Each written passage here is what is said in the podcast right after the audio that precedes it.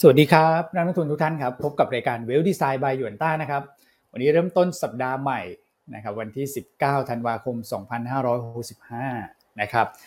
อากาศหนาวเย็นแบบนี้อย่าเพิ่งหนีเรา 3 คนไปไหนกันนะครับ โอ้หลาย ๆ ท่านก็ไปเที่ยวกันแล้วนะครับ แต่เมื่อคืนเนี่ยต้องบอกว่าลดลาในช่วงเย็นนะต่อเนื่องถึงหัวค่ำเนี่ยแหมโล่งมากเลย นะครับก็เอ๊ะไม่ได้ช่วงหยุดยาวด้วยนะยังนึกว่าเออทำไมลดโล่งจังนะครับ ปรากฏว่าก็รอดูฟุตบอลโลกกันใช่ไหมฮะแสดงความยินดีด้วยนะครับกับแชมป์โลกทีมใหม่นะจะบอกว่าคนใหม่และทีมใหม่นะครับ ก็คืออาร์เจนตินาโอ้เมื่อวานนี้ต้องบอกว่าเป็นนัดชิงที่ผมคิดว่าใครได้ดูก็คือคุ้มมากๆนะครับ ดูไปทำงานไปโอ้โหคือแทบไม่ได้ทำงานเลยลุ้นกันแบบ ในช่วงโค้งสุดท้ายนี่โอ้โหสนุกสุดมันมากๆนะสำหรับฟุตบอลโลกคุ้มค่าแห่งการรอคอยจริง ๆนะครับ แล้วก็บรรยากาศการลงทุนวันนี้ครับฟุตบอลโลกได้แชมป์ไปแล้วนะบรรยากาศการลงทุนวันนี้เนี่ยพึ่งไขไม่ได้แล้วครับ ต้องพึ่งพี่อั้นแล้วฮะเออนะครับ สัปดาห์ที่แล้วปลายสัปดาห์พี่อั้นพักไปนะครับ ก็เดี๋ยววันนี้เนี่ยมาวางกลยุทธ์นะฮะวางจังหวะ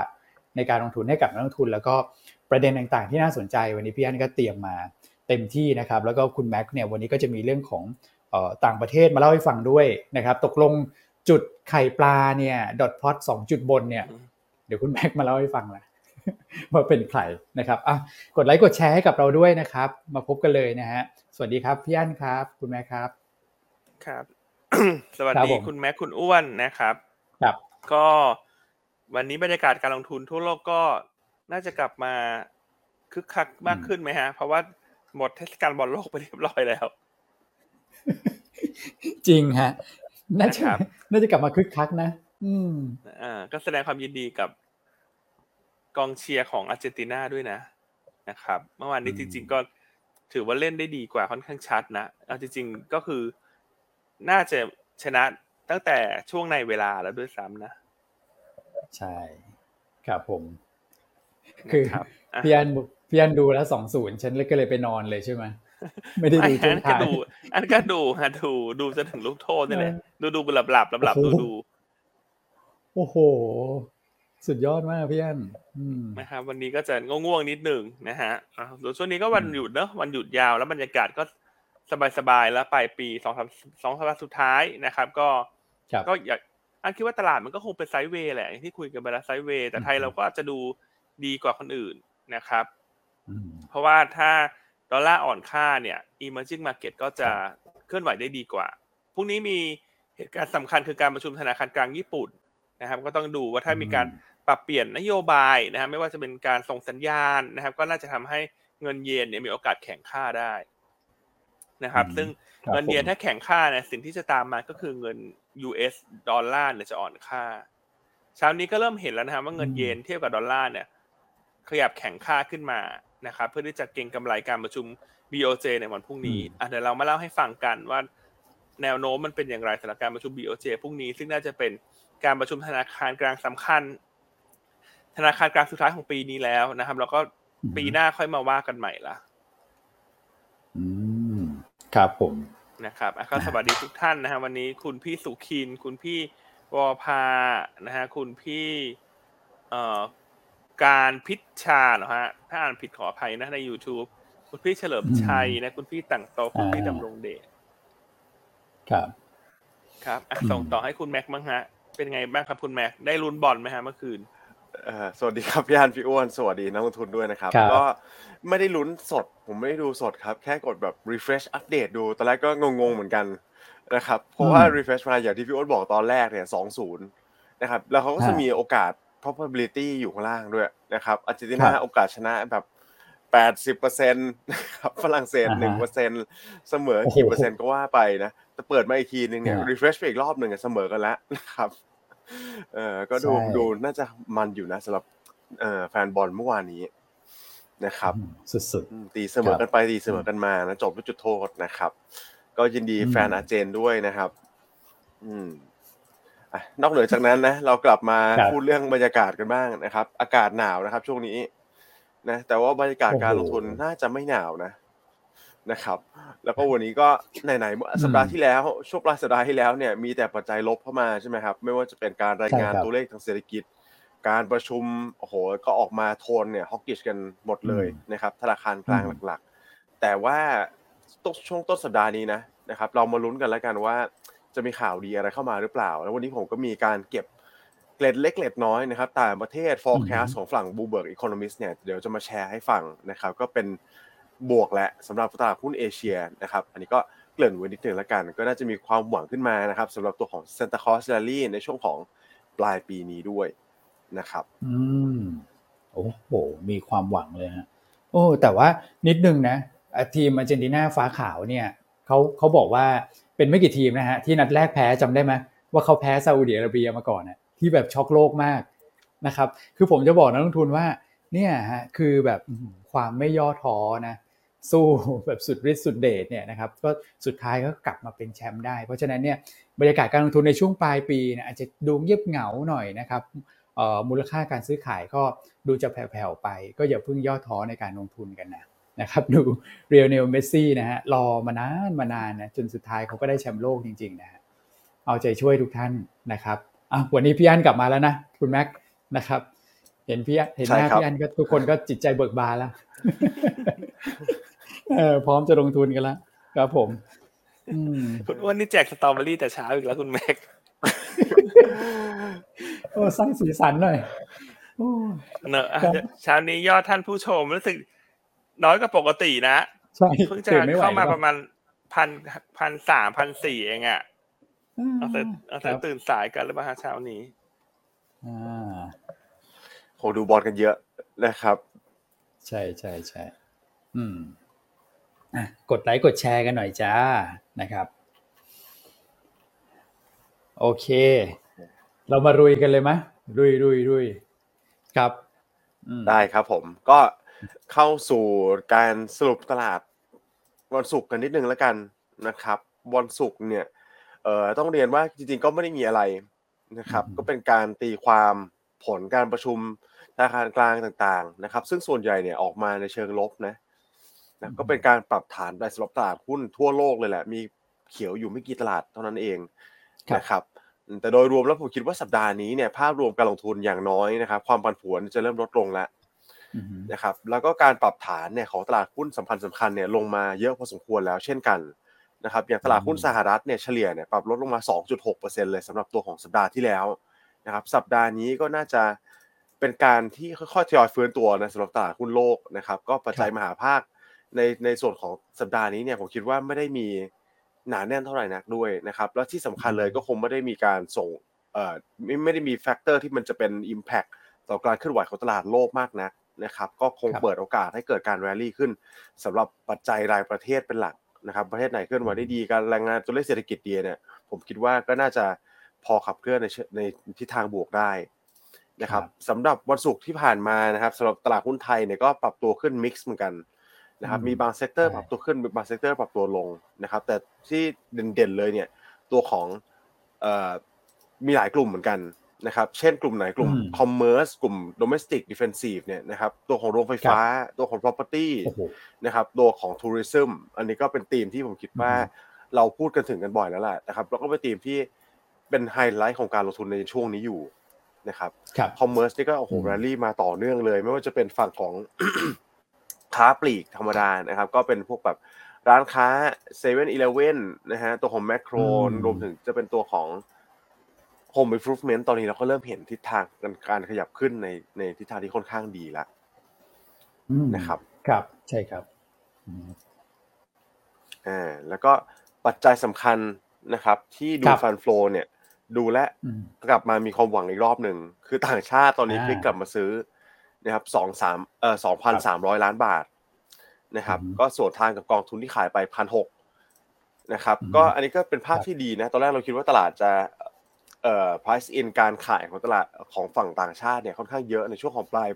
ปลายปีใช่ไหมครับ หลังจากที่เขาจะมีการเข้าสู่เทศกาลต่างๆนานานะครับ ส่วนใหญ่ก็น่าจะเป็นกองทุนนะที่เราคาดหวังว่าจะรับไม้แทน แต่ตอนนี้กลายเป็นต่างชาตินะครับ ที่ยังซื้อกันต่อเนื่องก็ซึ่งเป็นผมคิดว่าเขาดูเอาลุกเป็นสำหรับปีหน้าแล้วล่ะนะครับ ว่าที่เราแชร์กันต่อเนื่องนะมุมมอง divergent ของตัวการเติบโตนะครับเอ่อเพราะที่การเติบโตของเศรษฐกิจเนี่ยในประเทศ EM เนี่ยก็ดูค่อนข้างดี นะครับครับอืมมโอเคนะครับเดี๋ยวไปกันต่อครับที่ฟันฟลอรายประเทศ ตอนเนี้ยต้องบอกว่ามีมีการขยับสลับกันแล้วนะครับ ไต้หวันเกาหลีใต้ตอนนี้ก็ยังผมคิดว่ายังไม่ได้มีปัจจัยขับเคลื่อน อย่างมีสำคัญเท่าไหร่นะก็เป็นปัจจัยรายประเทศไปสำหรับวันศุกร์นะครับ ส่วนอินโดครับประเทศฝั่ง Southeast Asia เนี่ยก็เคลื่อนไหวได้ค่อนข้างดีโดยรวมนะครับได้ไทยเด่นสุดเลยอืม66 ล้านเหรียญสหรัฐนะครับอืม ตลาด future ก็เช่นเดียวกัน ขยับตัวดีเหมือนกันครับพี่อ้วนนะครับ หลังจากเห็นครับการ short หนักหน่วงออกมาในวันพฤหัสที่ 26,500 สัญญาเนี่ยก็การพลิกกลับมาเป็นรองแล้วนะครับที่ 16,000 สัญญา ถึงแม้ว่าตลาดเนี่ยยังจะดูค่อนข้างทรงๆนะครับ ปิดปรับตัวลดลงไปใช่เล็กน้อยนะครับครับ อืม ดูดีเลยนะ โฟดูถือว่าใช่ดูครับดีเลยฮะ อืมครับอะขายตราสารหนี้ไปบ้างเล็กน้อย นะไม่ได้ไม่ไม่ได้เยอะอะไรนะครับผมใช่เพราะเขาซื้อมาอืมหลายวันมากใช่ไหมตราสารหนี้นะครับ ใช่โอเคนะครับ SBL SBL ก็ NVDR ครับ SBL NVDR ก็ผมคิดก็ยังไม่ได้มีปัจจัยอะไรที่มันเป็นราย sector ขนาดนั้นนะครับ ยกเว้นจะเป็นฝั่งของพลังงานต้นน้ำเนี่ยที่ตอนนี้มีความผันผวนอยู่เหมือนกันนะครับ มีข่าวเข้ามาเยอะ ในแง่ของทั้งปัจจัยบวกและปัจจัยลบนะครับ แต่ตอนนี้ก็อืมมีการ rebound ขึ้นไปสำหรับตัวของพลังงานต้นน้ำนะนะครับ อืมครับ โอเคนะครับ NVDR ที่เหลือก็ส่วนใหญ่เนี่ยครับโอ้โหชัดเจนเลยกระจุกตัวในกลุ่มท่องเที่ยวนะครับ แรงเบสเข้ามาโอ้โหค่อนข้างเยอะ ไม่ว่าจะเป็น AAV นะอืมโอ้โหชิงตำแหน่งที่หนึ่งไปเลยนะครับ Mint อืม AOT ครับนะครับเหมารวมกันเลย 3 ตัวแรกนะครับท็อป3เลย ส่วนฝั่งขายเนี่ยก็จะเป็นตัวของ TLI บ้านปู Start OR ESSO นะครับอือฮึดีเดี๋ยวนะฮะ TLI นี่เข้าใจว่า วันศุกร์เป็นการปรับน้ำหนัก แล้วก็เออเป็นการปรับอ๋อดัชนีใช่ครับฟุตซี่แล้วก็อืมเข้าด้วย เป็นตัวเดียวที่ได้เข้านะ ตัวของเอ่อฟุตซี่ all world นะครับเข้า mid cap แต่ปรากฏว่าเอ้าเนี่ยฮะคือตัวอย่างเนาะสำหรับเอ่อการเก็งกำไรหุ้นที่เข้าออกฟุตซี่อะไรอย่างเงี้ยนะครับ คือจริง ๆ วันศุกร์ก็จะมีบางตัวที่ปิดปกติเอ่อผิดปกติด้วยปิดกระโดดขึ้นกระโดดลงด้วยอยู่เหมือนกันนะฮะแต่ว่าการปรับหุ้นเข้าออกมีแค่ตัวเดียวคือ TLI นะครับ จริง ๆเขาได้เข้านะ แต่ว่าโอ้โหขนมาขายกันแบบวันศุกร์นี่หนักจริงๆนะแล้วก็ราคาหุ้นเองก็ เนี่ยฮะอืมกลายเป็นหุ้นได้เข้าเนี่ยราคาหุ้นเนี่ยปิดลงมาเหมือนกันนะอืม เล่นตรงกันข้ามครันะบผมตามสูตรเรา นะพี่อันนะใช่ครับ เพราะว่าอืมทุกวันนี้ครันะบแล้วข้อมูลมันอืมไม่ต่างกันนะจะนักทุจนริงสถาบันนักทุนบุคคลเนี่ย คือถ้าครับฟังรายการยูนต้าทุกวันเนี่ยก็จะได้ข้อมูลที่รวดเร็วทันใจอยู่แล้วนะครับ ดังนั้นอืมทุกวันนี้อะไรที่คนรู้กันอยู่แล้วนะครับ ก็มักจะเป็นแบบนี้แหละฮะเวลาวันที่ปรับน้ำหนักก็มันไม่ได้ขึ้นต่อแล้วนะครับครับเพราะว่าทุกคนก็จะเตรียมมาขายอืมนะครับครับผมโอเคอะเช้านี้ขอสวัสดีทักทายพี่น้องชาวหาดใหญ่หน่อยนะครับโอ้พี่อันเออเอาใจช่วยหน่อย เอาใจช่วยอืมนะครับเห็นเขาบอกมีเรื่องของน้ำท่วมใช่ไหมครับ หนักใช่ใช่หลายพื้นที่เลยเนอะนะครับอืมอืมฝนตกหนักมากครับครับผมขอให้น้ำลดเร็วๆแล้วกันนะครับ จะได้อืมเฉลิมฉลองปีใหม่กัน อืมใช่ครับเอาใจช่วยครับ ครับอืมโอเคอะไปดูที่ตลาดต่างประเทศดีไหมครับ ว่าวันศุกร์ส่วนใหญ่ก็ปรับตัวลงนะ ไม่ว่าจะเป็นสหรัฐหรือว่าทางฝั่งยุโรปนะครับก็เริ่มเห็นชัดเจนมากขึ้นแล้วว่า ตลาดหุ้นในช่วงปลายปีเนี่ยฟันเมนเจอร์เนี่ยเขาก็มีการปรับพอร์ตเพื่อที่จะรองรับเรื่องของ recession ในปีหน้าครับนะครับจะเห็นได้ว่าเอ่อทองคำขยับขึ้นได้ดีในวันศุกร์อืมใช่นะครับ ฝั่งสหรัฐก็จะมีเรื่องของเอ่อเขาเรียกว่าวันที่ออปชันเนี่ยหมดอายุพร้อมกัน4ประเภทสินทรัพย์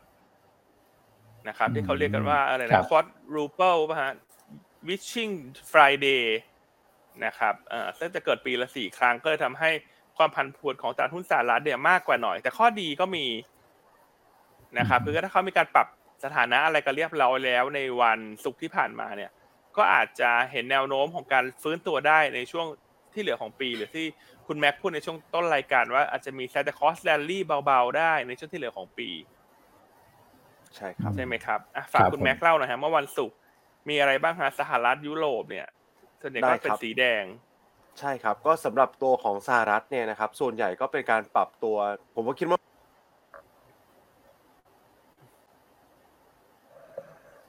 อืมเดี๋ยวนะฮะคุณแม็กเสียงหายไหมครับ ใช่ใช่ใช่ใช่ครับผม อืม อาจจะเสียงหายไปเลยครับพี่อันคุณแม็กโดนตัดสัญญาณแล้ว คุณแม็กอาจจะลองดึง ดึงดึงแล้วเสียบใหม่ไหมฮะ ตัวตัวเฮดโฟนนะครับตัวเฮดโฟนครับผม อะเทสยังเทไม่ได้สยินใช่ไหมครับ อะได้ยินแล้วมาครับ ได้ยินแล้วได้ยินแล้วครับครับผมได้ได้ยินแล้วนะครับอ่าโอเคสายอาจใช่จะครับหลวมนะเมื่อกี้ ครับผมงงๆอยู่เหมือนกัน พูดพูดอยู่ดีเสียงหายเออตลาดหุ้ครันบสหรัฐนะฮะ อืมอ้าวเสียงหายอีกแล้วคุณแม็กสงสัยเอาคุณคุณแม็กแม็กต้องพูดออกออกแล้วเข้าใหม่ คุณแม็กโอลองเคออกได้ยิแล้วนไหมเข้าครับใหม่แล้วกันอ่าฮะอะมาแล้วให้เทสอีกทีหนึงโอเคถ้าไม่ได้โอเคลองออกแล้วสุดท้ายเข้าใหม่นะโอเคได้ครับอะโอเคครับ ก็มันมาจากสองปัจจัยด้วยกันนะ ผมว่าหลักๆเลยนะครับ ก็หนึ่งคือการตีความจาก FOMC มาต่อเนื่องนี่แหละนะครับ ส่วนที่สองก็จะเป็นตัวของออปชันที่พี่อันพูดไปเมื่อกี้นะครับ quadruple witching ซึ่งออปชันโดยรวมเนี่ยมีมูลค่ารวมกันถึง 4 ล้านล้านเหรียญสหรัฐเลย นะครับที่หมดอายุไปก็ถือว่าเป็นสร้างความผันผวนเข้ามาในตลาดนะครับสำหรับตลาดหุ้นยุโรปก็เช่นเดียวกันเลยนะครับเป็นการตีความของการประชุม ECB ที่คุณลาการดออกมาพูดแหละค่อนข้างคอกิชหรือว่ามีความตึงตัวมากกว่าตลาดคาดพอสมควรนะครับแล้วก็ตลาดก็คง expect การขึ้นอัตราดอกเบี้ยเนี่ยที่อย่างน้อยนะครับ 0.5 ไปอีก 2 ครั้งนะครับเป็นอย่างน้อยแล้วตอนนี้นะครับแล้วเดี๋ยวเราก็มาติดตามกันแล้วกันว่าจะมีเอ่อ ทิศทางต่อไปเป็นยังไงสำหรับตัวของ ECB นะเพราะ ECB ก็ต้องบอกว่าเขาเป็นตัวที่ behind the curve มากที่สุดนะครับใช่แต่อย่างไรก็ดีนะก็จะมีการรายงานตัวเลขออกมาด้วยนะครับสำหรับฝั่งของ ECB ซึ่งส่วนใหญ่ออกมา inline นะครับก็คือตัวของการรายงานเงินเฟ้อ CPI กับ core CPI นะครับ CPI ครับรายงานออกมาที่ 10.1%ตลาดคาด 10.0 นะครับอืมส่วน core CPI เนี่ยเป๊ะเลยนะครับ รายงานออกมา 5%เท่าที่เท่าเท่ากับตลาดคาด แต่อาจจะมีดัชนีหนึ่งที่ผมคิดว่าน่าปรับน่าจะปรับตัวได้ดีขึ้นเอ่อเด่นที่สุดในภูมิภาคยุโรปนะครับคือก็การปรับตัวลดลงน้อยที่สุดนั่นแหละนะครับ คือตัวของเยอรมันนะครับอืมเพราะว่ามีการรายงานตัวเลขทางเศรษฐกิจออกมา ก็คือ PMI เนี่ยทั้งภาคการผลิตแล้วก็ภาคบริการ อันนี้ทรายเนี่ยค่อนข้างดีมากเลยนะครับ รายงานออกมาดีกว่าคาดอย่างมีนัยสำคัญทั้งคู่ครับนะครับตัวของเยอรมันเนี่ยภาคการผลิตรายงานออกมาที่40เอ่อ 47.4 จุดนะครับ แล้วก็ตัวของภาคบริการออกมาที่ 49 จุดนะครับ ดีกว่าตลาดใช่คาดครับรวมๆกันเนี่ยเฉลี่ยประมาณทัก 3 จุดได้ทั้งคู่เลยนะครับอืมก็ถือว่าเยอะนะฮะ ถึงแม้ว่ายังอยู่ในโซนที่เขาเรียกว่า contraction อยู่ เพราะว่าต่ำกว่าเอ่อ50ระดับ 50 อืม ใช่ครับอืมพี่อ้วน แต่ก็เป็นการที่ผมคิดว่าทรายเนี่ย เวลามันดีกว่าตลาดคาดหลายๆจุดแบบเนี้ยนะครับ ก็ทำให้ตลาดเนี่ยเคลื่อนไหวได้ดีกว่าภูมิภาคอืม นะครับใช่ครับแล้วก็สวนทางกันเลยกับสหรัฐนะครับสหรัฐก็มีการรายงานตัวเลข PMI เขาเรียกว่า preliminary นะครับหรือการรายงานครั้งแรกที่ยังไม่ได้ official เนี่ยออกมาต่ำกว่าคาดทั้งคู่เหมือนกันนะครับอือฮึโดยเฉลี่ยเนี่ยคล้ายๆกันเลยนะครับสวนทางกับเยอรมันเลยก็ว่าได้ 2-3 จุดเนี่ยที่แย่กว่าคาดนะครับภาคการผลิตอยู่ที่ 46.2 แล้วก็ภาคบริการอยู่ที่ 44.4 แต่ทั้งนี้ทั้งนั้นเนี่ยนะครับผมมองว่าภาคบริการเนี่ย ที่รายงานออกมาต่ำกว่าคาดอาจจะช่วยคลายความกังวลเรื่องของเงินเฟ้อก็เป็นไปได้เช่นกันนะครับเพราะว่าเงินเฟ้อที่สูงเนี่ยก็ส่วนใหญ่ก็ drive มาจากภาคของบริการนะครับไม่ว่าจะเป็นฝั่งของอาหารร้านอาหารต่างๆนานาพวกนี้นะครับก็เป็นปัจจัยที่กดดันเงินเฟ้อสหรัฐในช่วงหลังๆมาด้วยนะครับเพราะฉะนั้นเดี๋ยวนี้ก็เป็นผมคิดว่าเป็นสาระสำคัญและกันที่เราอาจจะต้องติดตามกันต่อเนื่อง แต่ไฮไลท์เลยผมคิดว่านะครับหลังจากนี้เป็นต้นไปเนี่ยอย่างที่พี่อั้นบอกเราไม่ได้มีปัจจัยมหาภาคสำคัญแล้ว นะครับครับ ตั้งแต่ตอนนี้เป็นต้นไปจนถึงเอ่อปีใหม่นะครับ แต่ว่าอือฮึการรายงานตัวเลขทางเศรษฐกิจเนี่ยจะกลับมามีบทบาทสำคัญมากขึ้นนะ ไม่ว่าจะเป็นครับเกล็ดเล็กเกล็ดน้อยเนี่ยนะครับ น่าจะเป็นแบบแรงค่อยๆเอ่อเป็นปัจจัยขับเคลื่อนตลาดหุ้นได้นะครับ เพราะว่าการประชุม FOMC ที่จะเกิดขึ้นอีกทีนึงเนี่ยยาวเลยนะครับอืมไปวันที่หนึ่งกุมภาพันธ์นู่นเนี่ยนะคครัรับบอืมอืมก็มีการรายงานเงินเฟ้อนะครับ ภาคการจ้างงานแล้วก็ภาคเศรษฐกิจต่างๆนานาพวกเนี้ยผมว่าตลาดก็จะเล่นกับการรายงานเอ่อ ตัวเลขต่างอืมๆพวกนี้ครับนะครับ อืมอะครับผมอะพอเห็นภาพเพราะว่ามันมีเรื่องของตัวเลขเศรษฐกิจเป็นตัวของ PMI ภาคการผลิตภาคบริการที่เปิดเผยออกมา แต่ว่าน่าสนใจตรงที่คุณแม็กชี้ประเด็นไปนะครับ ก็คือสหรัฐเนี่ยดูจะยังอยู่ในถดถอยต่อเนื่อง ซึ่งต้องต้องเรียนนักลงทุนอย่างนี้นะครับ บางทีนักลงทุนอาจจะเพิ่งรับชมรับฟังนะแล้วก็เพิ่งลงทุนเนี่ยนะครับ คือตัวของ flat PMI เนี่ย ภาคการผลิตเนี่ยมันจะเป็นดัชนีชี้นำตัวของ GDP ด้วยนะครับแล้วก็ที่คุณแม็กแตะเรื่องของภาคบริการ เพราะว่าค่าแรงที่ขึ้นเนี่ยส่วนใหญ่ก็ไปขึ้นที่ภาคบริการ เพราะฉะนั้นเนี่ยสองอันนี้ที่ประกาศออกมาเนี่ยครับทั้งภาคการผลิตและภาคบริการเนี่ยมันมีความสำคัญกับเรื่องของการลงทุนเหมือนกัน แล้วก็เป็น indicator ที่นักลงทุนใช้มองอยู่เหมือนกันนะตอนนี้นะครับปรากฏว่าของสหรัฐลง แต่ของยุโรปเนี่ยกลายเป็นตรงกันข้ามเลยเริ่มฟื้นตัวกลับขึ้นมาใช่ครับพี่อ้วนเออทิศทางมันก็ไหนดูสวนกันพอสมควรเหมือนกันนะ สำหรับเมื่อวันศุกร์ครับอืมแต่ทั้งนี้ทั้งนั้นนะครับสำหรับตัวของยุโรปเนี่ยผมคิดว่าอาจจะเราอาจจะเห็น divergence ที่ค่อนข้างชัด จากนี้เป็นต้นไปเช่นกันนะครับพี่อ้วนเช่นจะจะดูเป็นรายประเทศแล้ว ตอนแรกอาจจะเวลาลงในลงทั้งภูมิภาคนะครับ แต่ตอนนี้คือประเทศไหนที่แข็งแกร่งกว่าเนี่ยจะเริ่มโชว์มาแล้วก็ประเทศไหนที่อ่อนอ่อนแอกว่าเนี่ยผมคิดว่าจะเกิด divergence ที่ชัดเจนเช่นกัน เพราะว่าตอนนี้นะครับวิกฤตพลังงานเนี่ย เริ่มเข้ามาหนักหน่วงแล้วที่เราเคยเตือนกับนักลงทุนว่าเนี่ยคุณลองดูนะครับ ลองติดตามอันนี้ก็จะเป็นปัจจัยที่ตลาดหุ้นจะกลับมาพูดถึงกันในช่วงของคิวหนึ่งหนักๆเลยเนี่ยนะครับวิกฤตพลังงานตอนนี้ Energy Bill ยุโรปเนี่ยป้าไปหนึ่งล้านล้านเหรียญสหรัฐแล้วนะครับ ก็เขาเรียกว่าตอนนี้เขาเรียกว่าเป็นการเริ่มต้นแล้วนะครับเอคอนมิสหลายท่านก็พูดมาว่าเขามาร์กแล้วว่าเริ่มเข้าสู่สภาวะวิกฤตพลังงานอย่างเต็มตัวนะครับ อืมผมให้นักลงทุนลองคิดภาพด้วยกันนะฮะ ถ้าเป็นใครที่อยู่ในกรุงเทพเนี่ยกรุงเทพเราหนาวขนาดนี้นะนะครับ แล้วฝั่งของยุโรปเนี่ยโอ้โหหนักหน่วงมากนะครับอย่างที่เราแชร์กันไปในเรื่องของอังกฤษเนาะอังกฤษก็ตอนนี้ก็สูดองศาไปที่เรียบร้อยแล้วทั้งทั้งยังยังไม่เข้าสู่ช่วงปลายเดือนธันวาคมเลยนะ ที่เราแชร์กันสัปดาห์ที่แล้วเนี่ยนะครับ อืมก็เดี๋ยวเราติดตามเดี๋ยวเรามีอะไรเราจะมาอัปเดตกันแล้วกันนะครับ ในเรื่องของส่วนสัดส่วนพลังงานยุโรปนะครับ ครับผมคุณแม็ก recap เรียบร้อย พี่อันเท่าที่ดูครับ บรรยากาศการลงทุนก็ไม่แย่นะฮ่องกงเปิดมาก็ฟื้นตัวขึ้นมานะฮะหนึ่งจุดห้าเปอร์เซ็นพี่อันที่ลบอยู่ก็ลบไม่เยอะนะฮะไม่ถึงหนึ่งเปอร์เซ็นต์ใช่ครับ วันนี้ก็มีประเทศ ที่บวกสลับกับประเทศที่ลบนะฮ่องกงวันนี้ก็อาจจะเด่นหน่อยนะครับหลังจากช่วงสุดสัปดาห์ที่ผ่านมาเนี่ยก็มีความเห็นของรัฐบาลจีนนะว่าปีหน้าเนี่ยนโยบายต่างๆ จะสนับสนุนการเติบโตเศรษฐกิจมากขึ้นกว่าปีนี้อ่าเริ่มมาแล้วครับใช่ก็ทำให้ตลาดหุ้นฮ่องกงเช้านี้ขยับขึ้นนะฮะจีนก็ลงไม่เยอะนะครับอ่าส่วนราคาสินทรัพย์พลังงานนะฮะในวันศุกร์ที่ผ่านมาเนี่ยก็ปรับตัวลงนะครับ ก็ทองคำเนี่ยบวกแต่ว่าน้ำมันลง น้ำมันเนี่ยลบไปสองเปอร์เซ็นต์นะครับก็จากความกังวลเรื่อง recession fear นี่แหละที่จะเกิดขึ้นในปีหน้า แต่อย่างไรก็ตามนะน้ำมันในช่วงสัปดาห์นี้เนี่ยน่าจะค่อยๆ rebound กลับขึ้นไปได้นะครับหลังจากสหรัฐเนี่ยมีการประกาศแล้วว่าจะเติมกลับตัวน้ำมันนะครับเข้าสู่คลังสำรองเชิงยุทธศาสตร์นะครับหลังจากคุณไบเดนออกมาให้ความเห็นในคืนวันศุกร์ว่าระดับราคาน้ำมันดิบ WTI เนี่ย ที่ระดับ 70 เหรียญต่อบาร์เรลเนี่ยตรงนี้น่าจะเป็นจุดที่ downside น้อยละ แล้วก็น่าจะค่อยๆหาจังหวะเติมกลับเข้ามาหลังจากช่วงตั้งแต่กลางเดือนกลางปี 2565 ที่ผ่านมาเนี่ยนะจะเกิดเหตุวิกฤตนะฮะตัวยูเครนรัสเซียทำให้ราคาหน้าปั๊มของสหรัฐเพิ่มขึ้นอย่างมาก ก็เลยทำให้สหรัฐเนี่ยประกาศตัวระบายน้ำมันออกจากคลังสำรองเชิงยุทธศาสตร์นะครับระบายออกมาสักประมาณ 200 ล้านบาร์เรลในปีนี้ นะครับก็ล่าสุดคุณไบเดนออกมาให้ความเห็นว่าปีหน้าเนี่ยสหรัฐจะเริ่มซื้อกลับละสำหรับน้ำมันกลับเข้าสู่คลังเชิงยุทธศาสตร์นะครับแต่ว่าจะเริ่มในเดือนกุมภาพันธ์ปีหน้า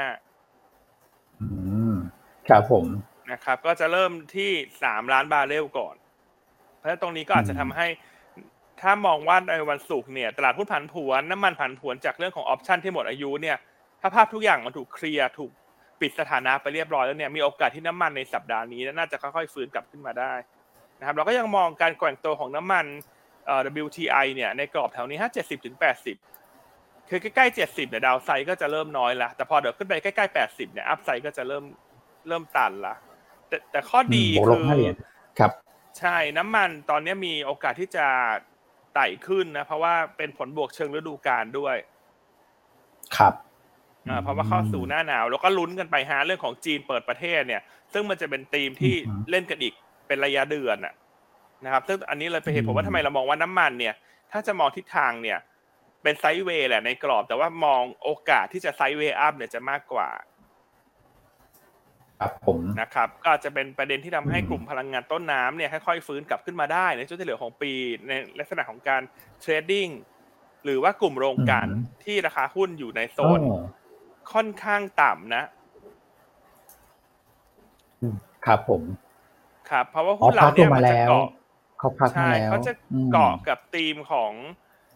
จีนเปิดประเทศอะ อันว่าอย่างน้อยๆก็เป็นเป็นเดือนอะ แล้วหลังปีใหม่เปิดมามีตรุษจีนมีอะไรคนก็จะคาดหวังมากขึ้นเรื่อยๆ ว่าหลังตรุษจีนเนี่ย น่าจะเห็นการฟื้นตัวได้งั้นกลุ่มโรงกลัน อันคิดว่าน่าจะ selective เป็นตัวตัวๆได้นะ เพราะกราฟหน้าตาเหมือนกันหมดเลยคุณอ้วนคุณแม็ก ไทยออยเอสโซอย่างเงี้ยใช่ครับกราฟเหมือนกันเลยอะครับนะครัใช่บครับคือเขาพักลงมาแล้วพอดีแล้วก็ลงมาเส้นค่าเฉลี่ย พร้อมเพรียงกันมากเลยครับ เออ เส้นสองร้อยวันหมดเลยครับ อืมอืมแล้วเช้านี้ก็ประกอบกับอืมน้ำมันเริ่มฟื้นกลับขึ้นมาเนอะถ้าเลือกก็ถ้าตัวใหญ่ก็จะดูไทยออยไทยออยล์นะครับพี่อันนะครับถ้าตัวกลางเลกลางหน่อยอันว่าเสือสาวละกัน เสือสาว เออแม่เสือสาวแม่เอสเสือโซสาวนะแม่เสือสาวเอสโอ้โซพี่อันชอบมากเลยแม่เสือสาวเออแต่พูดถึงที่ไรเป็นเรื่องเหมือนกันนะเวลาพี่อันพูดถึงเอสโซเนี่ยครับผมอืมใช่แต่คกรัราบฟสวยก็ครับลองดูเนอะอันว่ากลุ่มลงกันก็เริ่มพอที่จะเทรดได้แล้วเพราะหุ้นลงมาเยอะแต่ละตัวนี้พักกันมาเสร็จเรียบร้อยแล้วใช่แต่ถ้าเรามองข้ามไปว่าหลังปีใหม่ ยังไงคนก็เล่นเรื่องจีนเปิดประเทศเนี่ยยังไงกลุ่มนี้มันก็จะมีจังหวะ ให้กลับมาเทรดดิ้งได้อืม นะครับ อืมครับอะไม่แน่ใจคุณอ้วนคุณแม็กมองยังไงฮะกลุ่มพลังงานอืมผมเห็นด้วยนะ มันพอฟังฟังพี่อันพูดเมื่อสักครู่เรื่องจีนนะครับ เหมือนจีนเนี่ยเป็นปัจจัยที่แบบคอยจำกัดดาวไซด์ให้กับตัวของราคาพลังงานเลยอะตอนแรกก็กังวลอยู่เหมือนกันครับพี่อันคุณแม็กว่าเรื่องของ recession เนี่ยจะไปกดดันตัวของราคาพลังงานให้พักลงมาต่อเนื่องหรือเปล่า แต่ต้องบอกว่าตอนนี้เขาคืนกลับมาหมดแล้วไอ้ที่เคยขึ้นแบบผิดปกติไปตอนรัสเซียยูเครนตอนนี้ก็คืนกลับมา ที่จุดสมดุลหมด ในทางตรงกันข้ามเนี่ยแม้ว่า recession อาจจะทำให้การใช้คือการแบบซื้อน้ำมันเนี่ยลดลงนะแต่ว่าจะได้แรงหนุนจากจีนเข้ามาชดเชย ตรงนี้ส่วนหนึ่ง แล้วก็พอมีข่าวเรื่องคุณไบเดนอีกเนี่ยมันก็สะท้อนมาภาพมาที่ตัวของราคาน้ำมันจริงๆนะในเช้าวันนี้ก็คือแบบข่าวนี้ก็เป็นข่าวที่ช่วยพยุงได้นะครับ แล้วพอน้ำมันลงไปใกล้ๆเนี่ยผมว่าตอนนั้นเนี่ยลงไปแบบด้วยความกังวลแบบ recession สุดขีดเลยนะ ก็ยังยืนที่ประมาณ 70 เหรียญนะ ก็เลยคิดว่าแถวบริเวณตรงนั้นเนี่ยจิตวิทยาการลงทุนมันค่อนข้างที่จะแน่นละฮะเห็นด้วยเลยครับพี่อันดูน่าสนใจ อืมแหมคุณแม็กมีเสริมไหมคือยิ่งมาดูราคาหุ้นลงกันแต่ละตัวเพิ่งเห็นว่าพักลงมาหมดแล้วด้วย ก่อนหน้านั้นเราก็ชอบครับนะแต่ว่าไปไกลกันมาก อืมครับครับผมก็ในมุมมองของผมเนี่ยก็โดยรวม agree agree กับพี่อ้วนพี่อ้วนเลยนะครับ แต่ว่าอาจจะอืมผมคิดว่าเป็นไทม์ไลน์แล้วกันไทม์ไลน์ระยะสั้นเนี่ย ผมคิดว่าครับ ไอ้บทบาทของการเปิดประเทศจีนเนี่ยมันมันมีบทบาทมากกว่านะครับส่วน recession อืม fear เนี่ยผมว่าตลาดจะมาให้ความกังวลกันหนักๆอีกทีนึงเนี่ยน่าจะหลัง Q1 ไปต้นไปนะครับโดยเฉพาะตลาดหุ้นมหาอำนาจอย่างตัวของสหรัฐอเมริกานะครับอันนี้ก็อะเป็นผมว่าเป็นไทม์ไลน์แล้วกันตอนนี้ราคาน้ำมันเนี่ย downside risk น่าจะค่อนข้างจำกัดในระยะสั้นนะครับรวมถึงตัวของ alternative energy ด้วยที่คือก็คือสินค้าครับพลังงานทดแทนเนี่ยหลังจากตัวของยุโรปน่าจะ worst case scenario เนี่ยเจอตัวของวิกฤตพลังงานในช่วงของ Q1 พอดีนะครับเพราะฉะนั้นเนี่ยเดี๋ยวเราไปติดตามดูกันอีกทีแล้วกันนะครับราคาพลังงานเนี่ยดูน่าจะมีทิศทางที่ดาวไซริสค่อนข้างจำกัดในระยะสั้นแหละ โดยเฉพาะเนี่ยการช่วงเข้าวิกฤตหน้าหนาวของยุโรปด้วยนะครับ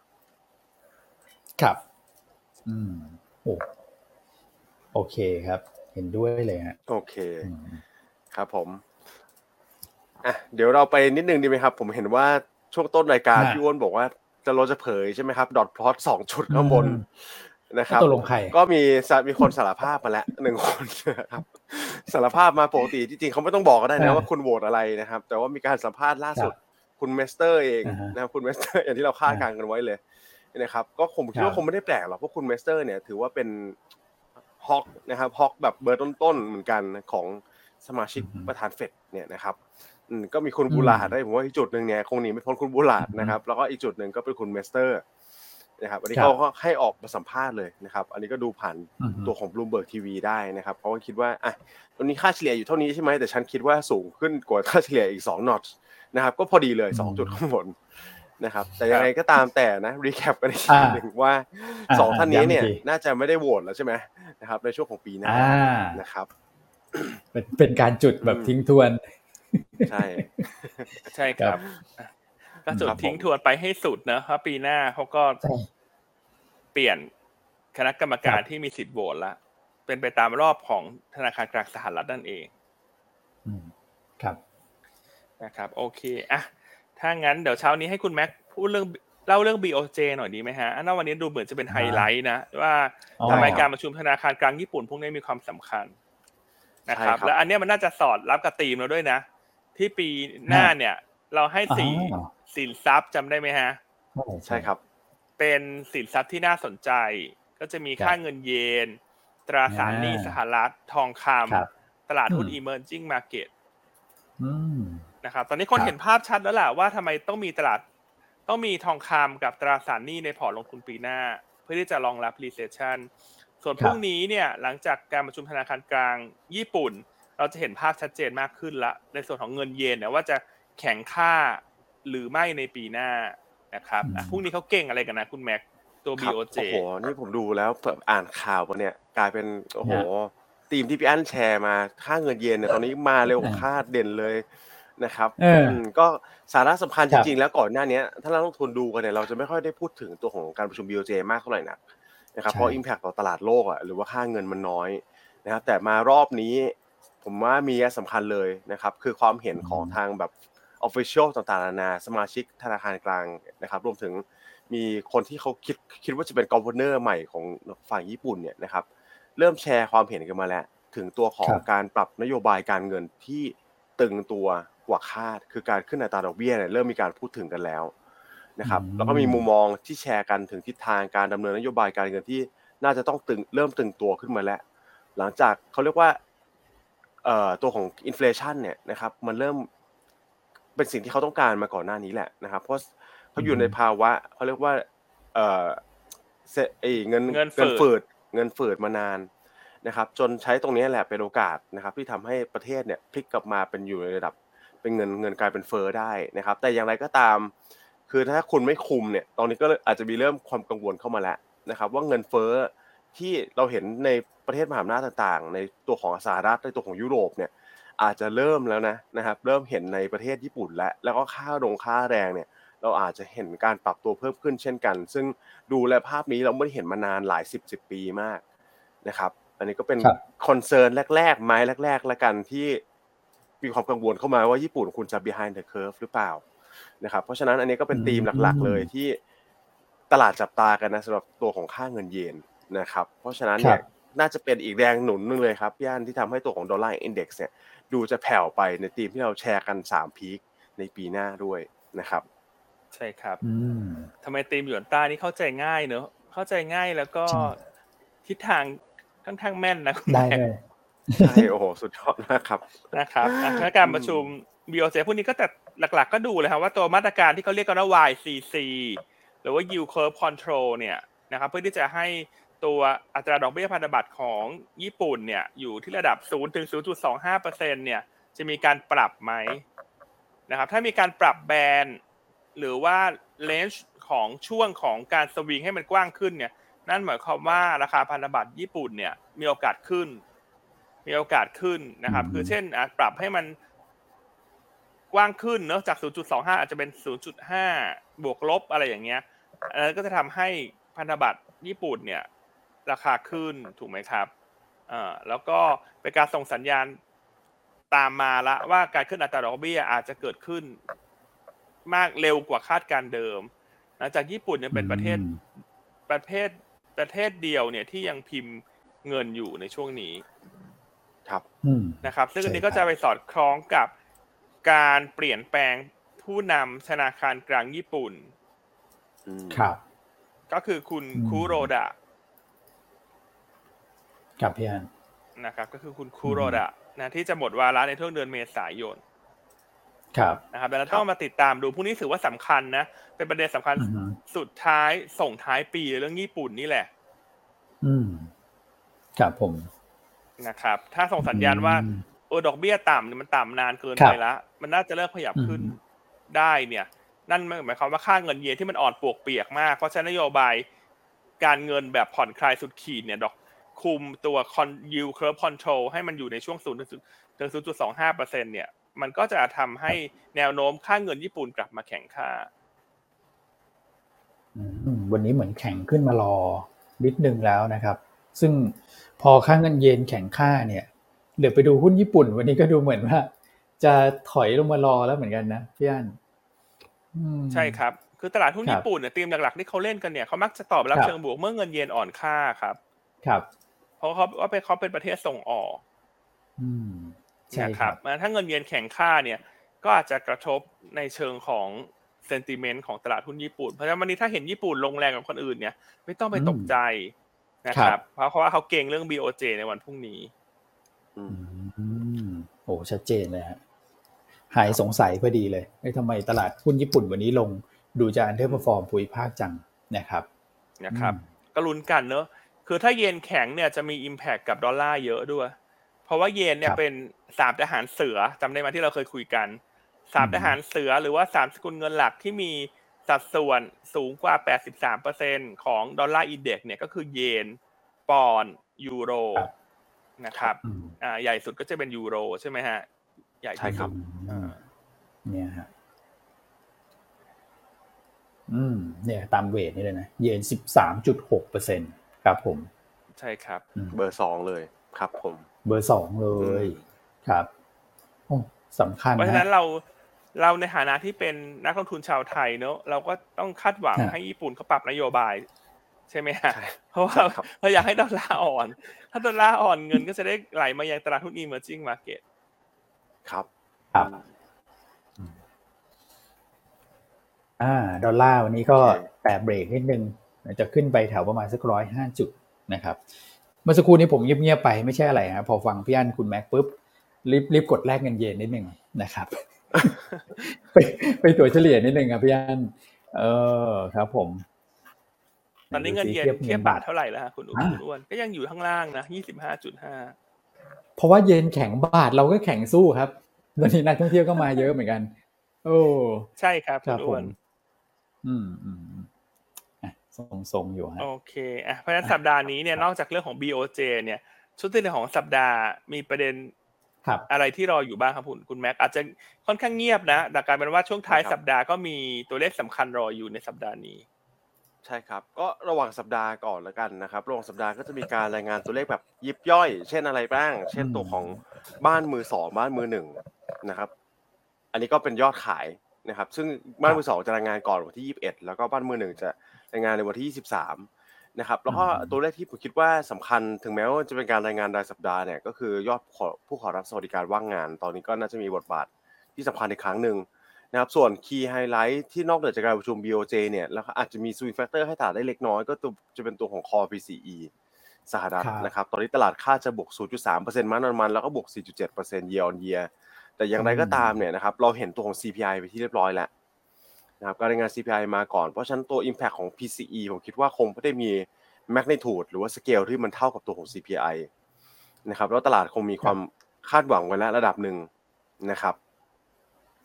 ก็จะน่าจะเป็นประมาณนี้ซึ่งปัจจัยผมคิดว่าค่อนข้างเบาบางนะครับและอย่างที่กล่าวไว้ต้นรายการนอกจาก BOJ เนี่ยปัจจัยอื่นๆนี้ไม่น่าจะมี Impact ต่อการลงทุนในบรรยากาศการลงทุนในสินทรัพย์เสี่ยงโดยรวมขนาดนั้น นะครับคงเป็นการเคลื่อนไหวรายประเทศเป็นหลักนะครับส่วนต่างประเทศผมขอเสริมอีกนิดเดียวนะครับ คือตัวของบทบทการเก็บ survey นี่แหละนะครับที่ผมคิดว่าจะแชร์กับนักลงทุนแล้วอาจจะเป็นมุมมองที่เชิงบวกนะครับตอนนี้ในฝั่งของบลูมเบิร์กนะครับเขาไปเก็บ survey มาจาก top เอ่อ top firm ดัง ๆ เลย เช่นใครบ้างผมคิดว่านักลงทุนรู้จักหลายหลายโบรกอยู่แล้วนะครับตัวของ Goldman Sachs Morgan Stanley JP Morgan Credit Suisse Nomura นะครับ BNP Paribas พวกเนี้ยอันนี้คือเป็นเป็นแค่เอ่อเป็นแค่เป็นแค่ชื่อดังๆแล้วกันที่ผมกล่าวมาเนี่ยนะครับ แต่การเก็บข้อมูลทั้งหมดเนี่ยมาจาก 11โบรกโดยรวมนะครับ11 research house ใหญ่นะครับแล้วก็เป็นการเก็บมาจากฝั่งของนักกลยุทธ์แต่ละโบรกด้วยนะครับใน global strategy เลยนะครับและซึ่งสถิติสำคัญเนี่ยก็คือ 10 ใน 11 นะ 10 ทับ 11 นะครับของของ strategist เนี่ยคาดว่าตลาดหุ้นเอเชียจะเกิดการแรลลี่ได้ในปีหน้า นะครับผมคิดว่าอันนี้เป็นไฮไลท์สำคัญเลยนะครับอย่างที่เราแชร์กันมาก่อนหน้านี้ว่าในฝั่งของประเทศมหาอำนาจสหรัฐนะครับ EU UK เนี่ยมีความน่ากังวล แต่ว่าถ้าเอาลุกของเนี่ย strategist broker research firm ใหญ่ๆเนี่ยนะครับเป็นแบบนี้ก็คงมีการ allocate เงินมา fund flow เนี่ยคงจะมีทิศทางที่มันไหลมาใน EM อย่างต่อเนื่องในปีหน้านะครับนอกเหนือจากนี้เขาถามว่าอะแล้วเหตุผลอะไรที่ให้ทางเอเชียเนี่ยเด่น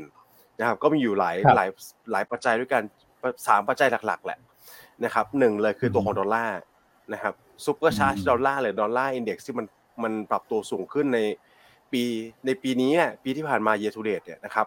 ก็เป็นปัจจัยกดดันการลงทุนในตลาดหุ้น EM อยู่แล้ว แล้วปีหน้าเขามองว่าจะ peak ไปแล้วนะครับอันนี้คือวิวส่วนใหญ่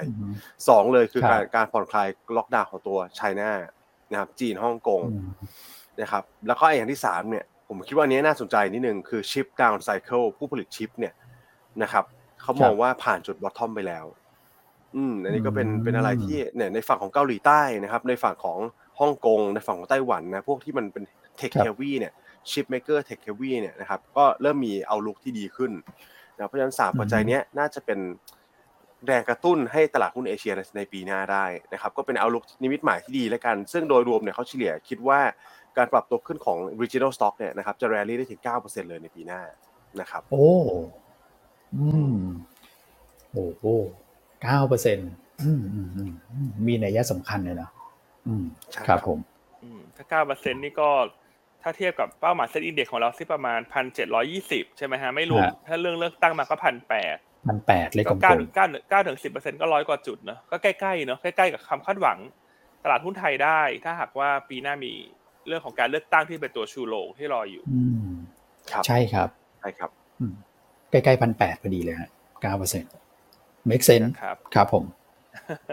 อืมหยวนต้านี่ขยันหาข่าวดีนะคุณ โอ้ครับสิบเอ็ดโอเคคนครับฮะพี่อันครับผสิมบเอ็ดคนอะไรนะคุณอ้วน ที่ที่เขาไปสัมอ๋อคุณภาษแม็ณ์กจะบอกว่า ให้มาสัมภาษณ์คุณแม็กซ์ด้วย นี่เขาเป็นผู้เชี่ยวชาญ strategy ต่างประเทศของเราเหมือนกันเออคุณแม็กซ์เขาก็แม่นนะพี่อันเออเขาแม่นรับผนะคุณแม่นี่เขาเป็นระดับท็อปแล้วฮะของ นักกลยุทธ์ฮะรุ่นใหม่อะฮะอะใครเห็นด้วยเออขอเลขหนึ่งเข้ามาสิว่าคุณแม็กเป็นระดับท็อปออเป็นแนวหน้าของอุตสาหกรรมนะฮะ ใช่ใช่เออวันนี้นักลงทุนไม่ค่อยมีคอมเมนต์ด้วยครับวันนี้วันนี้คอมยังเมไม่นต์ตื่นเบาจริงๆนะนักลงทุนอืมยังมึนๆอยู่นะฮะๆครับนี่โอ้โหเนี่ยฮะ มาแล้วครับเลขหนึ่งนะอ๋อฉันรออยู่เดี๋ยวมีรอกดอยู่ขพอบอคุณดีมากครับ ฉันรออยู่แล้ว วันนี้ยังไม่ได้ครับให้กดเลขเลยนะครับ ครับโอเคโอเคพี่อันอะครับกลัรับบมาดูตลาดเอเอเชียเช้านี้หน่อยนะครับครับเอ่อนอกจากญี่ปุ่นที่ลงแรงกับคนอื่นเนี่ย หลายท่านคงจะทราบอยู่แล้วว่าเกิดจากเรื่องการประชุม BOJ นะอีกตลาดที่ลงแรงแล้วเช้านี้อยากจะแชร์ให้ฟังคือตลาดฟิลิปปินส์ โอ้ทำไมอะ นะครับ ไม่อยากให้ไปตกใจนะ ตลาดฟิลิปปินส์วันนี้ลง2%เนี่ย เพราะว่ามีความกังวลฮะของตัวของอือฮึบริษัท telecom ขนาดใหญ่ของฟิลิปปินส์ก็คือ PLDT นะครับก็ซึ่งเป็น mobile operator รายใหญ่ที่สุดของฟิลิปปินส์เนี่ยจริงๆเขามีปัญหาตั้งแต่วันศุกร์แล้วว่ามีปัญหาเรื่องธรรมาภิบาลทางคุณแม็กซ์คุณอ้วน แล้วก็จะมีการเปลี่ยนแปลงผู้บริหารนะฮะหลังจาก auditor เนี่ยเข้าไปตรวจสอบนะครับแล้วพบว่าการใช้จ่ายของบริษัทเนี่ยเอ่อมีการใช้เกินงบอะในในส่วนของ CAPEX เนี่ยคือไม่ คือค้นพบว่าอืมเงินมันหายไปโดยไม่มีที่มาที่ไปเนี่ย ประมาณอ่า860 ล้านเหรียญสหรัฐ โอ้โห ครับผมนะครับ ก็เลยทำให้เช้านี้เนี่ยหุ้น PLDT ที่ตลาดฟิลิปปินส์เนี่ย ปรับตัวลง 10 กว่าเปอร์เซ็นต์อืมนะครับ จากปัญหาเฉพาะตัว และอันเข้าใจว่าเขาน่าจะเป็นหุ้นที่มี Market Cap ใหญ่ ครับนะครับอืมก็เลยดึงลงมาเนอะเอ่ออันนี้ก็เป็นปัญหาที่เป็นเรื่องใหญ่นะ เรื่องธรรมาภิบาลเรื่องของ governance นะฮะที่ เอ่อเป็น issue เข้ามาสำหรับหุ้นตัวนี้ที่ฟิลิปปินส์นะฮะซึ่งวันศุกร์เนี่ยตัวนี้ก็ปรับลงไปประมาณ3%นะอ่าอืมส่วนเช้าวันศุกร์นี้ก็ลงครับเช้านี้ลงไปประมาณ12%ละโอ้โหโอ้เป็นปัจจัยเฉพาะตัวครับโดยเฉพาะตัวใช่เพราะวันนี้นักลงทุนไทยเวลาดู index ต่างประเทศต้องตั้งสตินิดนึงนะครับอย่าไปดูญี่ปุ่นกับฟิลิปปินส์เยอะหลายๆท่านอาจจะกังวลว่าอะเราอยู่ในประเทศในกลุ่มทิป ทำไมฟิลิปปินส์อ่าเขาลงเยอะจัง เนี่ยแล้วไทยจะตามลงตามไหมคำตอบว่าคือไม่ใช่ คือถ้าจะดูทิปวันนี้ให้ดูอินโดนีเซีย อินโดเออให้ดูอินโดใช่ฮะเพราะอินโดเนี่ยจะเคลื่อนไหวตามธรรมชาติกว่าฟิลิปปินส์อยู่แล้วนะครับดังนั้นอย่าไปตกใจนะอย่าไปตกใจฟิลิปปินส์ตอนนี้ลบอยู่สองเปอร์เซ็นต์แล้วครับนะครับ เห็นไหมฮะฟังหยวนฟังหยวนต้าทุกเช้าเนี่ยทำให้เรามีสติสตางค์ในการลงทุนมากขึ้นนะ ใช่ครับมีสติแล้วเดี๋ยวสตางค์มาใช่ครับ ใช่ไหมเพราะถ้าไม่ฟังเนี่ยตื่นมาโอ้ตายแล้วฟิลิปปินส์เกิดอะไรขึ้นลงแรงฉันตกใจตามชาวบ้านเขาถูกไหมแต่ถ้าเรารู้ว่ามันลงเพราะอะไรเนี่ย เราจะได้ไม่ตกใจ อ่าจริงฮะโอ้ชัดเจนนี่วิเคราะห์สดๆเลยผมก็เพิ่งทราบเหมือนกันครับพี่อัน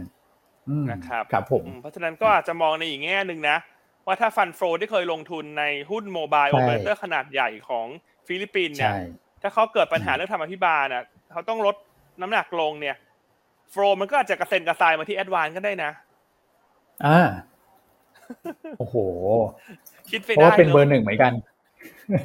ใช่ก็เป็นเบอร์หนึ่งเหมือนกัน make sense นะ make sense นะพี่อันเพราะว่าเขาก็ลงต้องลงแบบ อย่างตะกร้ากลุ่มทิปอ่าผมว่า make sense นะประเด็นนี้ ใช่ไหมครับเพราะช่วงนี้เราก็เชียร์ ADVANC อยู่ด้วยเนอะเรื่องของตัว virtual bank ในปีหน้าที่เราคิดว่าจะเป็นธุรกิจใหม่ที่ต่อยอดให้กับ ADVANC ได้ดีนะรวมทั้งเรื่องการเดินทางไป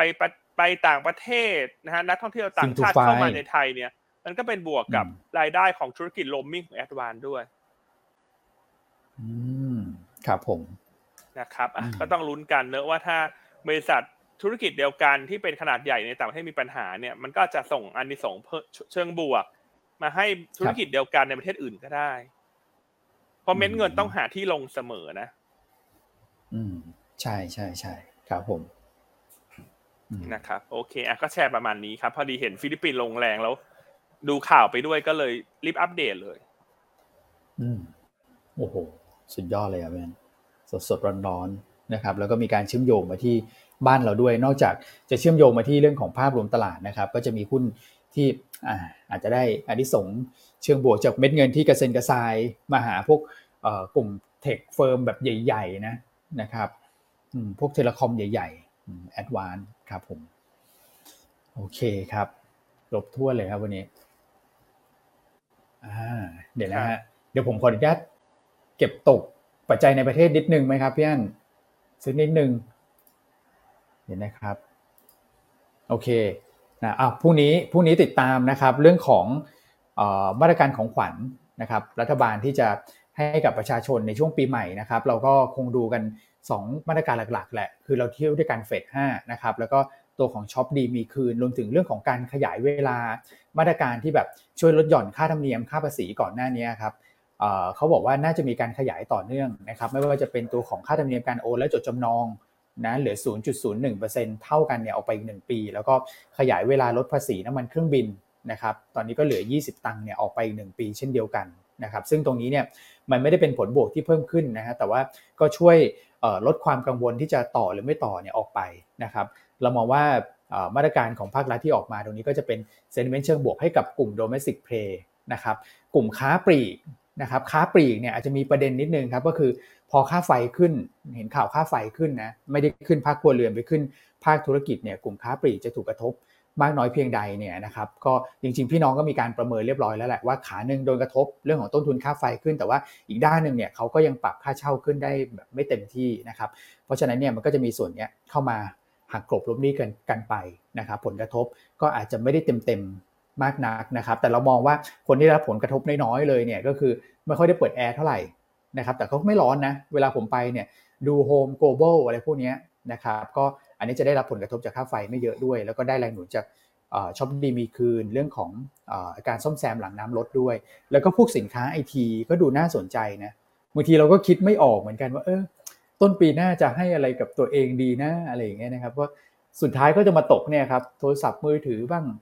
iPad บ้างโน้ตบุ๊กบ้างอะไรอย่างเงี้ยนะครับราคาหุ้นเขาก็พักฐานกันลงมาพอดีแล้วนะครับแล้วก็อย่าง COM7ก็จะมีเรื่องของจิตวิทยาที่จะเข้าตัวของ SET Fifty ด้วย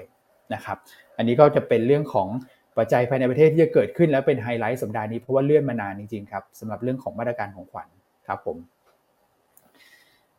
อะโอเคครับพี่อันพรุ่งนี้ก็ดูเหมือนว่าจะมีประเด็นนี้ที่เป็นประเด็น support ตลาดหุ้นไทยให้พอจะมีสีสันบ้างในช่วงปลายปี ใช่ครับผมอ่าวันนี้เราก็มีบทวิเคราะห์นะครับ อืม ใช่ครับวันนี้หุ้นที่เด่นนะเราคิดว่าครับน่าจะเป็นอะกลุ่กลุ่มมเด่นของโรงโรงไฟฟ้า SPP เนี่ยแหละครับ เพราะว่ามันอืมชัดเจนแล้วเรื่องของการปรับขึ้นค่า FT สำหรับภาคอุตสาหกรรมเนี่ยก็จะเกิดขึ้นต่อเนื่องนะในรอบมกราถึงเมษายนปีหน้า นอกจากนั้นวันนี้ครับช่วงบ่ายเนี่ยให้ติดตามการประชุมของรัฐมนตรีพลังงานยุโรปอืมจะมีการครับผมกำหนดตัวราคาเพดานซื้อแก๊สอืม จากรัสเซียนั้นนะครับ โดยคาดว่าครับจะกำหนดราคาเพดานที่ลดลง จากอืม275 ยูโรต่อเมกะวัตต์ คาดว่าจะเสนอให้ขยับลงมาเหลือประมาณ 188 ยูโรต่อเมกะวัตต์ครับนะครับ ซึ่งข้ออมดีคือถ้าราคาแก๊สที่ยุโรปปรับตัวลงเนี่ย ก็จะยิ่งทำให้ความกังวลเรื่องต้นทุนที่เพิ่มขึ้นสำหรับผู้ประกอบการโรงไฟฟ้า SPP ไทยในปีหน้าลดลงอืม ดังนั้นดูครับเหมือนว่าจะได้ประโยชน์ถึง 2 ทิศทางไม่ว่าจะเป็นการปรับขึ้นค่า FT ที่ประกาศไปแล้วนะฮะรวมทั้งต้นทุนพลังงานปีหน้าเนี่ยก็มีแนวโน้มลดลงจะเห็นได้ว่าราคาแก๊สธรรมชาติที่ยุโรปเนี่ยเริ่มที่จะปรับตัวลครังบเนี่ยอย่างต่อเนื่องละนะครับอ่าฮะอืมครับผมอะรอติดตามช่วงบ่ายวันนี้นะครับ อืม นะส่วนหุ้นที่วันนี้คาดว่าน่าจะตอบรับเชิงบวก ก็จะมีครับอ่าแล้วก็มีหุ้นรายตัวเนอะที่เกี่ยวข้องกับเซ็ตห้าสิบเซ็ตร้อยนี่แหละ ที่น่าจะประกาศใช่ในครับวันสองวันนี้อืมครับผมนะครับโอเคอารมณ์ไฟฟ้ามีท่านหนึงถามว่าครับแล้วรัสเซียจะขายว่าหรือ ก็คำตอบง่ายๆก็ไปดูตอนที่เขากำหนดราคาเพดานซื้อน้ำมันนะฮะอืมเห็นไหมครับว่าคพรัอบกำหนดเพดานลงมาเนี่ย ราคาน้ำมันมันก็ลงนะ ใช่ครับนะครับคือยังไงรัสเซียก็ต้องขายอืมบางส่วนครับ เพราะว่าเออมันเป็นรายได้หลักของประเทศเขาเนอะในการซื้อขายตัวพพลังงานครับนะครับเพราะว่าตอนที่เขากำหนดราคาเพดานน้ำมันเนี่ย อันก็ถามคุณปิงว่าเอ๊ะแล้วถ้ามันกำหนดต่ำลงมาอืมแล้ว แล้วมันจะเกิดการซื้อขายจริงเหรอคุณปิงเขาก็บอกว่ามันก็ยังมีการซื้อขายนะครับอือืมมครับครับผม เพราะว่าส่วนใหญ่อืมราคาที่เขากำหนดลงมาต่ำเนี่ยมันคือราคาที่รัสเซียเขาขายให้กับประเทศพันธมิตร คืออินเดียกับจีนจีนอืมนะครับเพราะว่าเป็นการขาย discount ไงเพราะว่ายุโรปเขาลดการสั่งซื้อครับนะครับ เพราะฉะนั้นนั่นหมายความว่าราคาที่ขายปัจจุบันเนี่ยมันต่ำกว่าราคาในตลาดอยู่แล้ว อืมครับผมนะครับอะก็แชร์ประมาณนี้เนาะนะครับอืมเพราะฉะนั้นแน่นอนการที่ลดเพดานลงมาเนี่ย มันก็จะทำให้ ราคาแก๊สธรรมชาติลดลงด้วยเช่นกัน อาจจะฟังดูแล้วแปลกๆเนอะเออแต่ว่ามันก็เหมือนตอนน้ำมันนะคุณไปดูภาพตอนกำหนดเพดานราคาน้ำมันก็ได้ครับช่วงนี้ราคาน้ำมันมันก็แกว่งลงมาอยู่ดี ใช่ครับเขากำหนดวันวันที่ห้าที่ประกาศออกมาก็เป็นจุดเริ่มต้นของการลงในรอบนี้เลยครับสำหรับตัวเบรนท์ครับ อืมครับผม โอเค ชัดเจนโอครับเพราะเพราะฉะนั้นวันนี้กลุ่มเด่นก็จะเป็นกลุ่มโรงไฟฟ้า SPP ครับใช่ไหมครับกลุ่มค้าปลีกอ่ากลุ่มครับที่มีโอกาสเข้าเซ็ตห้าสิบ แล้วก็อืมถ้ากลุ่มโรงกลั่นเนี่ย ก็ให้ดูตัวเสือสาว อืมครับผมนะครับ หรือว่าตัวเอสโซนะอ่าสาว วันนี้ก็ดูแปลกๆมาอยู่ดีๆมาเน้นลงกันเนี่ยถ้าคุณโอ้ใช่อะคือแต่แต่พอฟังเอ่อพี่พี่อันพูดประเด็นเรื่องของน้ำมันก็ดูดูน่าสนใจจริงครับ เพราะว่ามีแรงหนุนเพิ่มเติมมาด้วยจากคุณไบเดนอะ กรณีของคุณไบเดนอืมครับ โอเคครับอะมาที่โรงกลั่นวันนี้น่าสนโรงไฟฟ้าโรงกลั่นค้าปลีกหุ้นเข้า SET fifty SET ร้อยน่าจะประกาศวันสองวันนี้แล้วเนาะพี่อันนะคุณแม็กซ์เนาะหุ้น SET fifty SET ร้อยครับ ใช่ครับอืมโอเคฮะอะเบ็ดเสร็จภาพตลาดครัคุบณแม็กเพิ่งเหลือครับมาเห็นผมว่าเหลือเหลือเหลือห้านาทีละอุ้ยอ๋อโอเคแป๊บได้คยวรับเดี๋ยวเองก็สำหรับภาพตลาดวันนี้นะครับ คิดว่าตลาดครับน่าจะเคลื่อนไหวตลาดหุ้นไทยเนี่ยน่าจะเคลื่อนไหวในลักษณะ sideway นะครับ ก็ยังอืมยังอาจจะมีการปรับลด เอ่อ factor in นะครับ ตัวของปัจจัยมหภาคต่างๆนานา แต่ว่าคิดว่าความผันผวนเนี่ยคงน้อยลงแล้วนะครับ แล้วคิดว่าในกรอบเนี่ยการเคลื่อนไหวน่าจะค่อนข้างแคบเลย แต่ก็มีลุ้นอยู่นะ มีลุ้นมีลุ้นว่าอาจจะปิดในโซนที่เขียวก็ได้นะครับอืมอืมแต่บวกลบประมาณ 5-7 จุดประมาณนี้ ผมคิดว่าน่าจะเป็นการเคลื่อนไหวในลักษณะที่ volume ไม่ค่อยเยอะก่อนนะครับสำหรับตัวการลงทุนในช่วงของต้นสัปดาห์นะครับ ครับผมครับส่ วนหุ้นแนะนำวันนี้ก็เราเน้นไปที่กลุ่มโรงไฟฟ้านะครับ ตัวแรกเลือกบีกลิมเพราะว่าเช้านี้นักวิเคราะห์ของเราเนี่ยมีการปรับเพิ่มราคาเป้าหมายตัวบีกิมขึ้นในเชิงปัจจัยพื้นฐาน ขณะที่เชิงกำไรเนี่ยไตรมาสสี่น่าจะเห็นการฟื้นตัว Q on Q นะครับ แล้วก็ปีหน้าเนี่ย เราคาดว่ากำไรน่าจะเติบโตโดดเด่นนะคาดเติบโต 500%จากฐานที่ต่ำในปีนี้ โอ้โห ครับนะครับก็แนะนำสะสมบีกริมเนอะเล่นทั้งเรื่องของการปรับขึ้นค่า FT ในเดือนมกราถึงเมษาที่ประกาศไปแล้ว แล้วก็มีเรื่องของโรงไฟฟ้าพลังงานหมุนเวียน ที่รอประกาศอยู่ช่วงเดือนมีนาคมสำหรับการประมูลรอบใหม่ในประเทศ ครับครับ ตัวที่สองโรงไฟฟ้าเช่นกัน จะเป็นโรงไฟฟ้าที่ PE ต่ำและคาดว่าจะเข้าเซ็นห้าสิบคือลาดบุรีอ่าครับผมนะตัวนี้ก็แนะนำต่อเนื่องแล้วว่าเป็นหุ้นที่ มีปัจจัยบวกที่ชัดเจนรออยู่ กลุ่มโรงไฟฟ้า ในช่วงที่เหลือของปีนี้จนถึงไตรมาสหนึ่งแล้วคาดว่าน่าจะ outperform ตลาดครับนะครับเพราะว่าเรื่องของ recession fear จะเป็นตัวผลักดันให้กลุ่ม defensive เนี่ยขยับได้ดีกว่าตลาด กลุ่ม defensive หลักๆ ก็จะมีกลุ่มโรงไฟฟ้ากับกลุ่มสื่อสารนี่แหละนะครับที่มักจะเป็นที่พักเงินที่ดีเมื่อมีความกังวลเรื่องเศรษฐกิจถดถอย ลาดบุรีราคาปัจจุบัน PE แค่เจ็ดเท่าเท่านั้นเองนะประเด็นบวกในสัปดาห์นี้รอการประกาศหุ้นเข้าออกเซ็นห้าสิบถ้าลาดบุรีได้เข้าก็จะทำให้ปีหน้าเนี่ยเมื่อเม็ดเงินของสถานนักลงทุนสถาบันกระจายเข้ามาเนี่ยก็จะเข้าไปที่ลาดบุรีมากขึ้นอืมครับนะครับยังแนะนำสะสมต่อเนื่องแนวต้าน 44 บาท ส่วนตัวสุดท้ายแนะนำกลุ่มค้าปลีก กลุ่มค้าปลีกเป็นในกลุ่มที่มีโมเมนตัมบวกในวันพรุ่งนี้รออยู่คือการประชุมคอรมอครับ นะครับเรื่องของมาตรการของขวัญปลายปีนะแนวโน้มของตัวดูโฮมเนี่ยเราคาดว่ากำไรไตรมาสสี่จะฟื้นตัวเด่นครับนะครับ แล้วก็ปีหน้าเนี่ยนักวิเคราะห์ของเราคาดการกำไรเติบโต 45% year on year เป็น 1,500 ล้านบาท แล้วหุ้นก็อยู่ในโซนที่ค่อนข้างต่ำด้วยอืมครับผมนะครับ ก็เลยแนะนำกลุ่มค้าปลีกเป็นตัวที่3วันนี้แนะนำสะสมแนวต้าน 15 บาท ครับอืม ส่วนตัวสุดท้ายนี่ทางเทคนิคคุณแชมป์เลือกตัวไหนครับคุณอ้วนทียูครับทียูก็พักตัวลงมาเนี่ยตามแนวรับพอดีเลยนะครับ แนวรับระยะกลางเขาก็อยู่ประมาณนี้ 16บาท50นะครับแนวต้านเนี่ยคุณแชมป์ประเมินไว้ 17.5นะแล้วก็แล้วก็แนวรับระยะสั้นวันนี้เนี่ยคือ 16.7นะครับ stop loss เมื่อต่ำกว่า 16.4นะดาวไซด์ของราคาหุ้นน่าจะจำกัดแล้วนะครับ แม้ว่าช่วงหลังเนี่ยหุ้นกลุ่มส่งออกอาหารอาจจะได้รับความน่าสนใจน้อยหน่อยนะครับ แต่ว่าพักตัวลงมา จนแนวรับทางเทคนิคเนี่ยน่าจะเริ่มทำงานได้บริเวณตรงนี้นะครับและที่บอกว่าดาวไซด์จำกัดก็คือมีการประกาศโครงการซื้อหุ้นคืนด้วย ไม่น้อยเลยนะวงเงิน 3,000 ล้านนะครับจำนวนซื้อหุ้นคืนเนี่ยไม่เกิน 200 ล้านหุ้นนะครับคิดเป็น 4.19%ของทุนจดทะเบียน ก็เริ่มกันตั้งแต่หลังปีใหม่ครับวันที่ 3 มกราถึง 30 มิถุนายน อันนี้คือช่วยจำกัด downside กับราคาหุ้นได้ครับ อืมโอเคครับหุ้นวันนี้ น่าสนใจหมดเลยครับ มีโรงไฟฟ้า SPP นะครับ โรงไฟฟ้าขนาดใหญ่ราชบุรีนี้คือลุ้นเข้า SET fifty นะ แต่ว่า B.Grimm มาดูน่าสนใจนะพี่อันนะครับ เห็นคุณปั่นโชว์สองภาพนี้ผมว่าเป็นสองภาพที่แบบ คือนักวิเคราะห์ทำมาแล้วสื่อความหมายดีมากครับ ฝั่งรายได้ขยับขึ้น ฝั่งต้นทุนขยับลงฮะ เป็นที่มาในการปรับราคาเหมาะสมขึ้นจาก 43 เป็น 50 บาทท้วนๆ ครับผม ใช่ครับเพราะถ้าอยากอ่านรายละเอียดตัว B.Grimm เนี่ย ก็ต้องเป็นลูกค้าหยวนต้านะครับ จึงจะสามารถโหลดบทวิเคราะห์คุณภาพของเราไปติดตามรายละเอียดข้างในได้ ใช่ครับ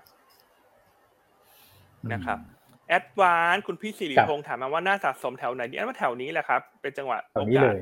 เป็นเป็นตรงจุดสะสมละร้อยแปดสิบถึงร้อยแปดสิบห้าแถวแถวนี้ ครับนะครับเพราะว่าราคาตัวนี้ก็ให้ยิวสักประมาณสี่เปอร์เซ็นแล้วครับ แล้วก็ คาดหวังเนอะว่าการท่องเที่ยวที่ฟื้นตัวก็จะเป็นปัจจัยบวกต่อแอดวานด้วย เพราะว่าธุรกิจของเขาเนี่ยต้นทุนส่วนใหญ่เป็นฟิกคอสที่เป็นค่าเสื่อมราคา เพราะฉะนั้นเมื่อธุรกิจใดธุรกิจหนึ่งที่เคยหายไปช่วงโควิดกลับมาสร้างรายได้เนี่ย ก็จะส่งผลบวกโดยตรงต่อ bottom line หรือว่ากำไรสุทธิค่อนข้างชัดเลยนะครับก็เน้นสะสมฮะสำหรับตัว ADVANC อาจจะรอเรื่องความคืบหน้าของตัว virtual bank ในปีหน้าที่แบงก์ชาติจะมีการออก license ด้วยครับ ครับผม โอเคอะเหลือหนึ่งนาทีสุดท้ายนะให้คุณแม็กทิ้งท้ายสักหน่อยดีไหมครับ แล้วเดี๋ยวให้คุณแชมป์มาอัปเดตภาพทางเทคนิคต่อ ได้เลยครับ โอเคครับ ก็ต้องเรียนกับนักลงทุนช่วงนี้ก่อนนะครับ ว่าสภาพตลาดเนี่ยอาจจะค่อยๆทยอยปรับตัวดีขึ้นนะนะครับ แต่อย่างไรก็ตามเนี่ยภาวะอากาศเนี่ยนะครับปรับตัวลดลงอย่างต่อเนื่องเลยตอนนี้ หนาวกันมากเลยนะครับก็สำหรับนักลงทุนก็อยากให้ดูแลสุขภาพกันด้วยนะครับอย่าลืมดูแลสุขภาพกันนะช่วงนี้นะครับใกล้เข้าสู่ช่วงปีใหม่แล้วด้วยนะครับแล้วก็ขอให้ Santa Claus rally เนี่ยมาสู่ทุกท่านแล้วกันนะครับสำหรับปีนี้เนาะไม่ว่าจะลงทุนอะไรขอให้ประสบความสำเร็จนะครับในช่วงของปีใหม่แล้วก็ปีหน้าไปต้นไปเลย ถ้า โดยเฉพาะเป็นแฟนคลับเราเป็นลูกค้าของหยนต้าคูณสองคูณสามไปเลยแล้วกันนะครับ โอเคนะครับครับยังไงเดี๋ยววันนี้เราขออนุญาตส่งต่อให้พี่แชมป์เลยนะแล้วเดี๋ยวเราสามคนมาพบกับท่านใหม่ในวันพรุ่งนี้นะครับ ได้เลยครับพบครับอะพบกันพรุ่งนี้ครับ สวัสดีครับ ครับผมสวัสดีครับ